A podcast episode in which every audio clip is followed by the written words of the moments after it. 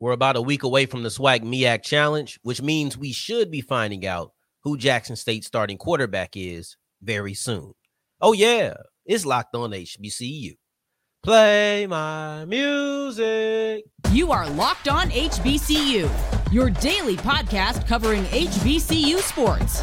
Part of the Locked On Podcast Network, your team every day.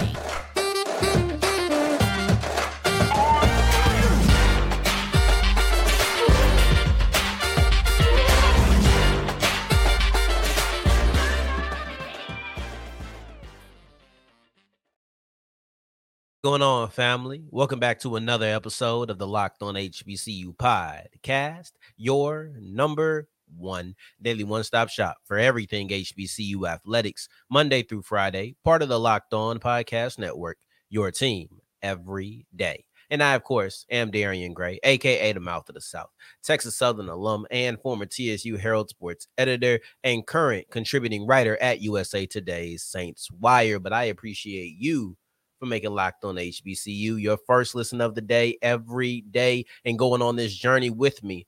Just remember, just because the mic cuts off doesn't remember that doesn't mean that the journey is over. It just means it's time to follow me on Twitter at South Exclusives. Starts with an S, ends with an S. Today's episode ends off with Morehouse's new athletic director and why this is actually kind of interesting because he's never done this before.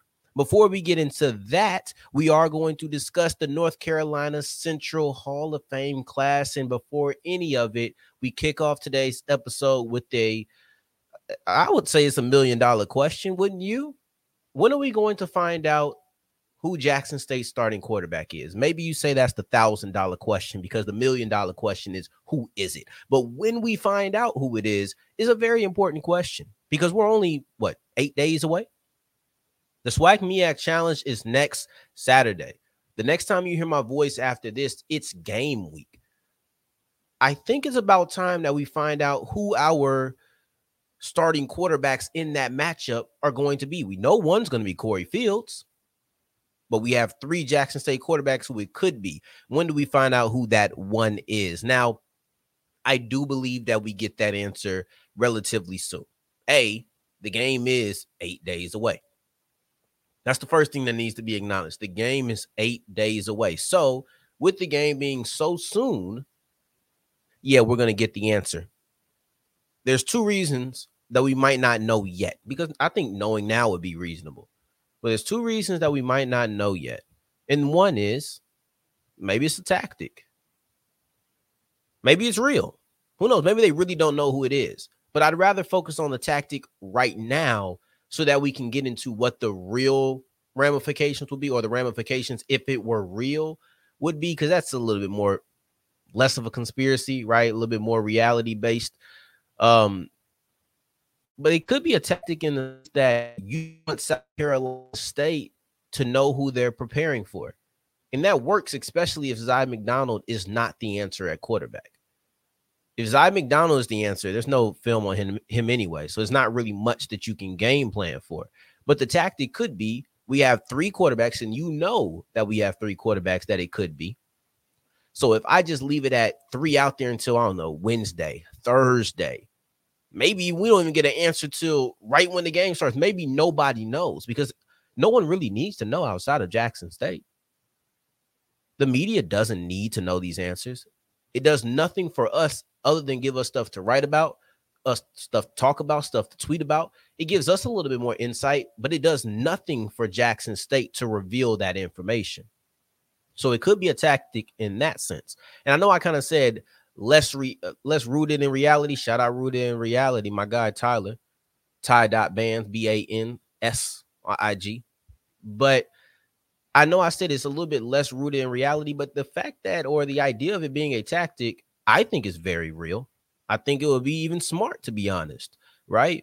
So, but let's get into the idea of them actually not knowing who it is. These are the three quarterbacks that we have as of the presser on August the 9th or August the 8th. It was after one of the, I think it's one of the scrimmages, I believe it was, but TC Taylor came up and he had a, you know, gave a presser about it.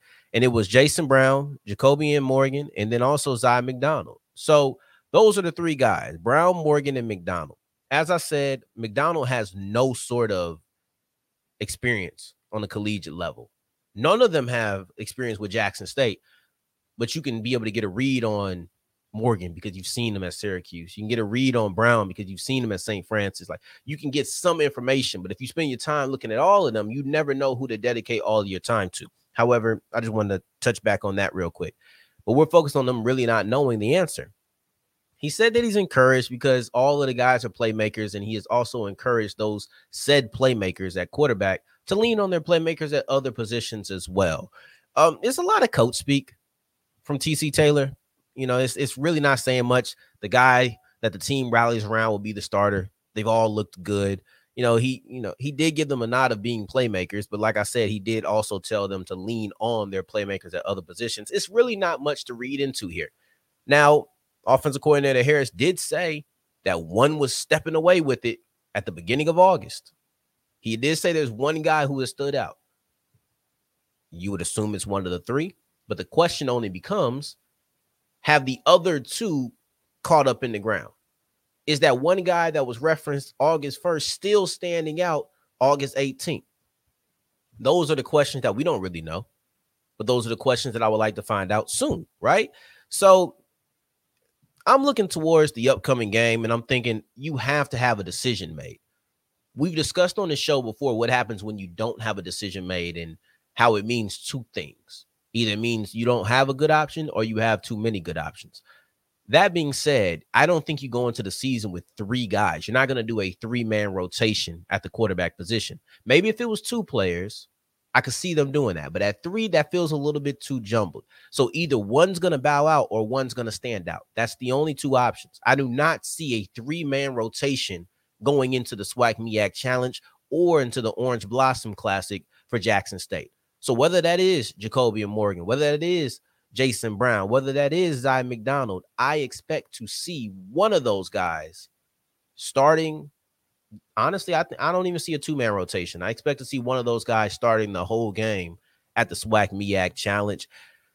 Brown's experience would make me think that all of the cliche things that Coach TC is saying right now, the be a playmaker, but lean on your other playmakers, it would make me think his experience gives him the edge in that. Being the most experienced does not make you the best, but I'm not there to see what these quarterbacks look like, and they don't have too much he's also the guy who actually played. He's been an all conference player. So I would have to lean towards Jason Brown strictly based off of that without seeing what's going on in practice. So that's my little thing, but let's kill the back and forth and name the stinking quarterback sooner rather than later. But as we move forward, we're going to talk about a quarterback He's not in college anymore, but he is going into the North Carolina Central Hall of Fame, and that is Malcolm Bell, along with a couple of other players that really does remind people one of the best eras in North Carolina Central football history. And we'll dive into that as we continue with Locked On HBCU. Today's episode is brought to you by eBay Motors. In eBay Motors, honestly, it helps your car the same way that a coach helps the, the roster on a football team. If you want a championship squad, you got to make sure you have the right parts. Got to make sure you have your quarterback, your left tackle, your defensive end, your cornerback, your wide receivers. You got to make sure you have everything, right? But with your car, if anything's going wrong, you can't go to the coach, but you can go to eBay Motors. And when you go to ebaymotors.com, you all, all you have to do is put your car in the My Garage section. And when you do that, only parts that fit your car will pop up for you. Right fit guaranteed. If it doesn't, money back. No questions asked. ebaymotors.com. 120 million parts. Don't say that they don't have something for you because I don't like it when you lie to me. Go to ebaymotors.com. It's simple and plain. The eBay Motors guarantee fit is only available to U.S. customers. eBay Motors. Let's ride.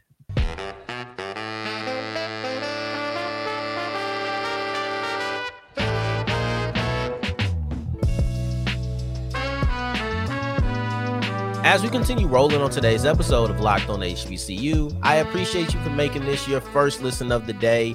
Every day from my everydayers out there, we'll be back with some of the biggest news over the weekend, and we begin a game week next Monday. I cannot wait. But before we do that, let's go ahead and wrap up Friday. Can't get to Monday without finishing Friday, right?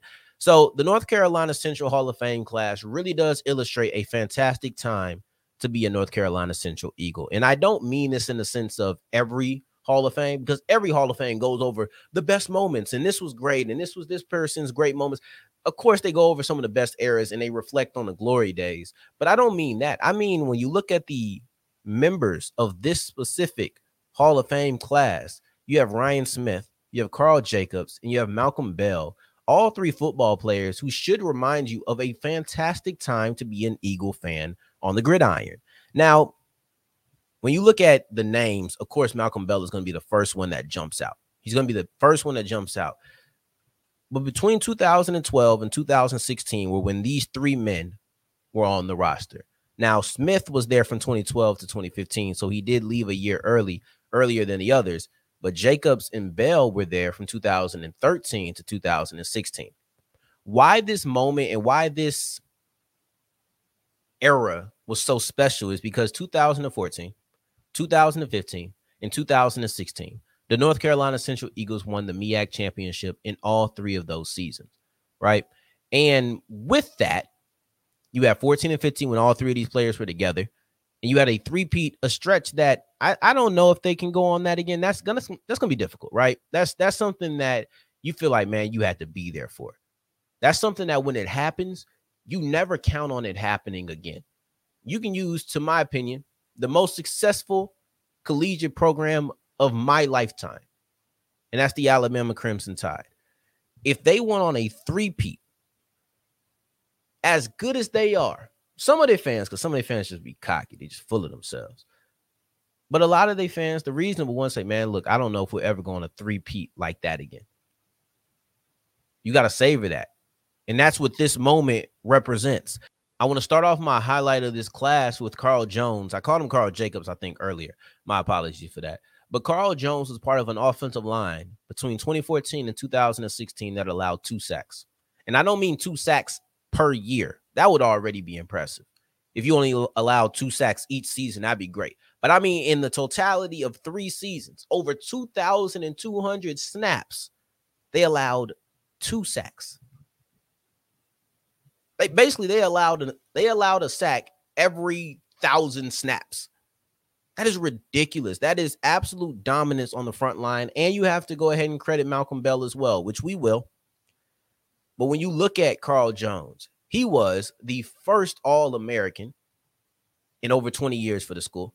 So he was one of the best at his position in the country. Then you look at Malcolm Bell, who the reason that I credit Bell for also not having sacks is because he was so mobile. It's because he was so effective within the pocket. And you look at him, he is he was a dual threat on a level that North Carolina Central had not seen at that time. The first quarterback to have over 6,000 yards and also a thousand rushing yards in a career. This guy was next level. Then you have Ryan Smith on the defensive side, who he has in the record books the most solo tackles, North Carolina Central history, had the most or the best kickoff return average in North Carolina Central history. He went on after the 2015 season to go into the NFL. He was drafted by the Tampa Bay Bucks, and he actually was able to get a uh he was able to get a Super Bowl ring. So shout out to him. He was able to get one of those. Wasn't happy about that Buck Super Bowl ring, but if it means that Ryan Smith got one, I guess we'll talk about it. But also, in addition to these three, because there were 10 inductees, nine individuals, one team. We spoke on three guys because they were all kind of connected and all linked together. But some of the others that I wanted to highlight were Ingrid Walker McCree, or excuse me, Ingrid Wicker McCree, who was a volleyball coach and a softball coach. She was a lady of first, to be honest. She brought them their first ever softball championship. And then also, she's the first coach in school history to win a championship in multiple sports. Speaking of first, you have the 2006 women's cross country team, which was the first HBCU period to advance to the women's cross country national championships. And then lastly, I wanted to go ahead and highlight Danielle Johnson Webb, who she was actually one of Coach McCree's players on the volleyball side. And in 2024, or 2024, 2004 and 2005, she was a part of back-to-back championships. In, tw- in 2004, she was the conference MVP, conference tournament MVP. And then in 05, she was just the player of the year. So she was able to continue that momentum. So I wanted to highlight not only these ladies, but then also these guys who are also just kind of a memory of one of the best moments and best eras in North Carolina Central football history. So as we move forward, we're moving into a new era at Morehouse. They have the new athletic director. He's familiar to the school but not so familiar to the job. And we'll break down that as we continue with Locked On HBCU.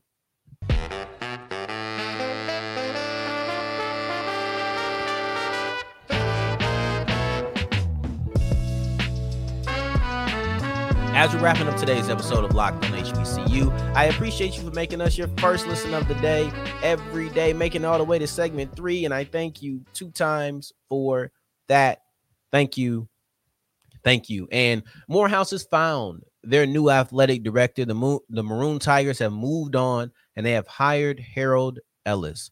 And they've been on the hunt for this job for three months since the end of May. And now we're at the end of August. So, three months that they've been on this job since Curtis Campbell left after three seasons, right? And he decided to go to Roanoke College. I'm going to briefly speak about Campbell's decision because I did think it was kind of interesting. I found an article about it when looking up, you know, Harold Ellis's qualification, not qualification, but his resume, so to speak. But I find this interesting because he went back down to the D3 ranks. He called this a once in a lifetime opportunity. It's close to home, but this is big because A, he's the first black athletic director in that school's history. So shout out to him, right? Got to make some noise. And I know this might be old news for some, but he's the first black athletic director in that school's history. And he's actually just the first new athletic director since 89. So this isn't a place that has had much change recently. But shout out to him for that. And then B, he mentioned it because players on the D3 level aren't getting scholarships. And he says he loves the D3 level because he knows all of the players are playing for the love of the game. I do agree that's pretty pure. Um, but back to Ellis. Back to Ellis. Ellis called this a full circle moment. Harold Ellis is a former Morehouse basketball player, and not only just a basketball player, a legend, right? Averaged 24 points per game for his career. He was able to bring them into the, excuse me, he was able to bring them into the 89 90 D2 Final Four. He retired after 92 or graduated after 92. And when he left, he had his jersey retired. The only jersey that Morehouse is retired. This is a legend in the sport.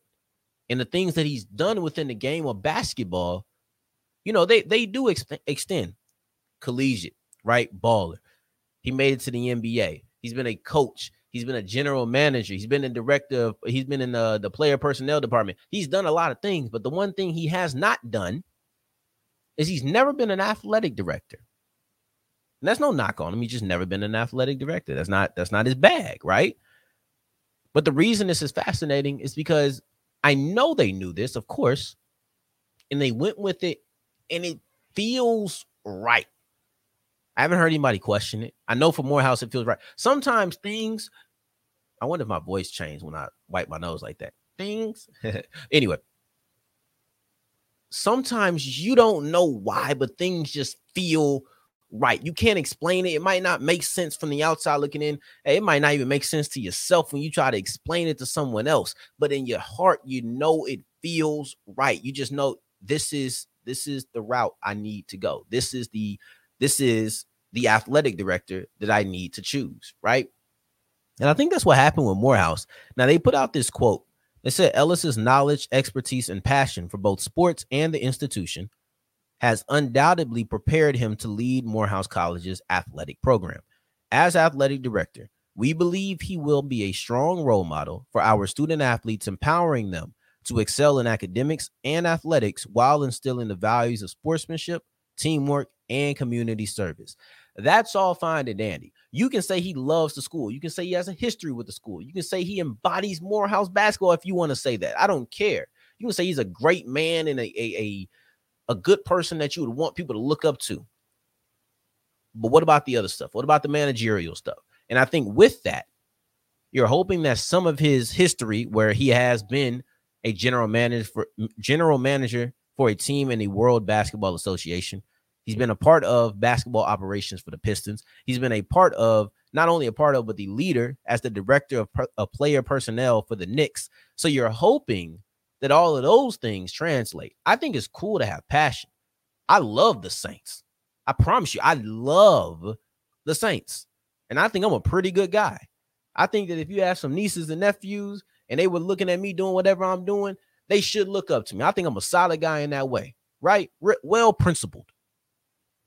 That being said, and I understand it's a little different because I'm not those those players aren't looking up to me. But the point is, I think I also have some upstanding qualities.